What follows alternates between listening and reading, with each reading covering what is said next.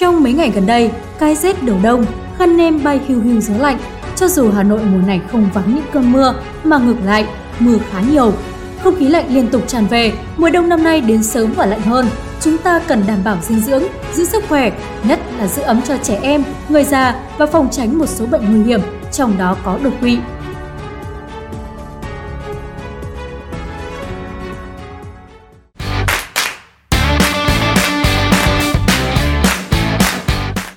Cơ quan khí tượng, nguyên nhân của mùa đông đến sớm là do nhiệt độ mặt nước biển tại khu vực trung tâm Thái Bình Dương có xu hướng giảm nhưng vẫn duy trì ở trạng thái trung tính và nghiêng về pha lạnh cho tới những tháng đầu năm 2022. Ông Trần Quang Năng, trưởng phòng dự báo thời tiết, Trung tâm Dự báo Khí tượng Thủy văn Quốc gia cho biết, trong tháng 10 có 2 đến 3 đợt không khí lạnh, làm nền nhiệt trung bình ban ngày ở Bắc Bộ xuống dưới 25 độ C. Cũng theo ông Năng, mùa đông năm nay sẽ lạnh hơn năm ngoái, rét đậm, rét hại có thể xuất hiện sớm hơn trước ngày 25 tháng 12, trong khi trung bình nhiều năm thường sau ngày 25 tháng 12. Trong đó, tháng 1 năm 2022 sẽ có khoảng 4 đến 5 đợt không khí lạnh mạnh gây rét đậm, rét hại diện rộng từ 4 đến 6 ngày. Đột quỵ là chứng bệnh đáng lo nhất khi thời tiết trở lạnh. Đột quỵ là nguyên nhân phổ biến hàng đầu gây ra tàn tật và đứng thứ ba gây tử vong tại nước ta. Điều đáng nói không chỉ xảy ra đối với người cao tuổi, giờ đây bệnh nhân đột quỵ đang ngày càng trẻ hóa. Đáng báo động hơn là khi vào mùa đông, nguy cơ đột quỵ tăng cao hơn 15% so với những mùa khác. Theo Tổ chức Y tế Thế giới, đột quỵ có thể xảy ra bất ngờ với bất kỳ ai, không phân biệt tuổi tác, giới tính, nghề nghiệp, tình trạng sức khỏe và không có những dấu hiệu rõ ràng. Và cứ 6 người thì có một người có nguy cơ mắc đột quỵ. Ở Việt Nam, mỗi năm có hơn 200.000 người bị đột quỵ, hơn 50% trong số đó tử vong và 90% số người sống sót sau đột quỵ phải sống chung với các di chứng về thần kinh và vận động.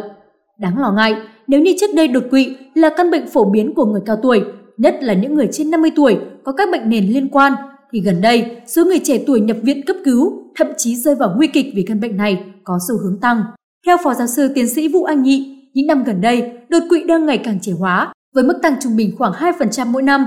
Nhiều bệnh viện, đơn vị thậm chí còn tiếp nhận những trường hợp đột quỵ khi mới 18, 20 tuổi. Tiến sĩ Nguyễn Anh Tuấn, trưởng khoa nội hồi sức thần kinh, Bệnh viện Hữu nghị Việt Đức cho biết, xu hướng trẻ hóa bệnh đột quỵ là do nhiều người trẻ tuổi có thói quen ăn, uống có hại cho sức khỏe như ăn nhiều muối, chất béo, ăn nhiều thức ăn nhanh, thực phẩm chế biến sẵn, hút thuốc lá, uống rượu bia sẽ dẫn tới bệnh lý đột quỵ, tim mạch. Bên cạnh đó, đột quỵ ở người trẻ có thể là do bệnh tim, dị dạng mạch máu não, lối sống không lành mạnh.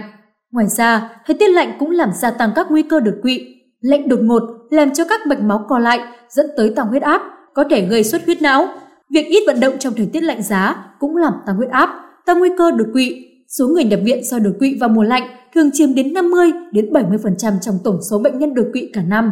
Đột quỵ để lại nhiều di chứng và hậu quả nặng nề, trong đó có khoảng 70% số người bị đột quỵ không trở lại được công việc và trạng thái sức khỏe ban đầu.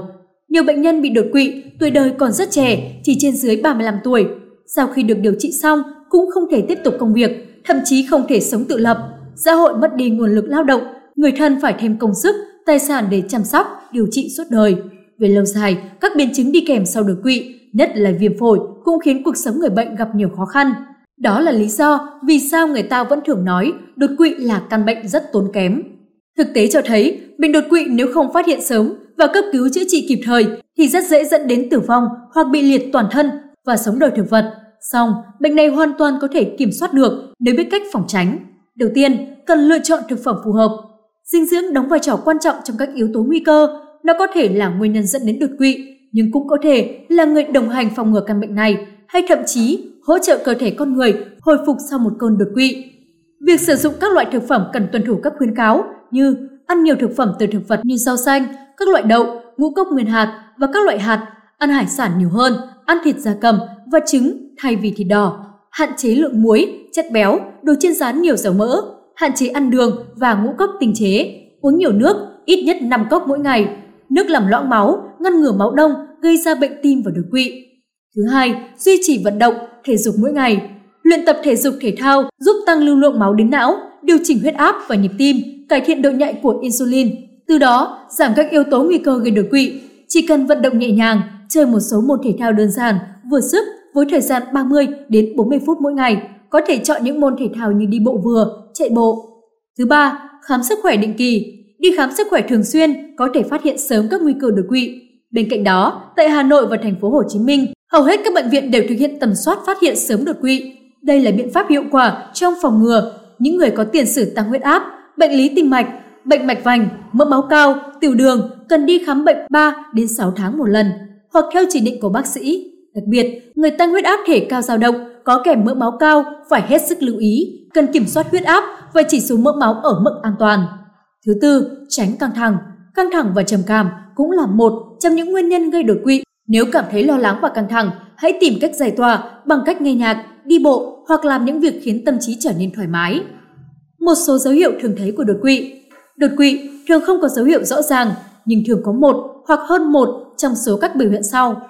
Thị lực giảm, nhìn mờ dần cả hai mắt hoặc một mắt. Mặt có biểu hiện thiếu cân xứng, miệng méo, đặc biệt thấy rõ khi nói hoặc cười. Nói ngọng bất thường, môi lưỡi bị tê cứng, miệng khó mở, phải gắng sức thì mới nói được. Tay bị tê mỏi, khó cử động, khó thao tác, đi lại khó khăn, không nhấc chân lên được. Rối loạn trí nhớ, không nhận thức được, mắt mờ, tay ù, nghe không rõ, nhức đầu dữ dội. Đây là triệu chứng nặng và khá phổ biến của bệnh đột quỵ, nhất là người bệnh có tiền sử bị đau nửa đầu. Trong trường hợp người thân có dấu hiệu đột quỵ trên, người nhà cần lập tức đưa đến cơ sở y tế sớm nhất. Giờ vàng cấp cứu, điều trị bệnh nhân đột quỵ chỉ kéo dài khoảng 3 đến 4 giờ. Người bệnh được can thiệp, điều trị càng sớm trong giờ vàng, tỷ lệ hồi phục càng cao và ngược lại. Cần lưu ý tuyệt đối không tự ý điều trị cho người bệnh, dù chỉ là bấm huyệt, châm cứu hay đánh gió, vì những động tác này có thể làm chậm trễ việc điều trị, khiến bệnh ngày càng trầm trọng hơn. Bản tin của chúng tôi hôm nay đến đây là kết thúc.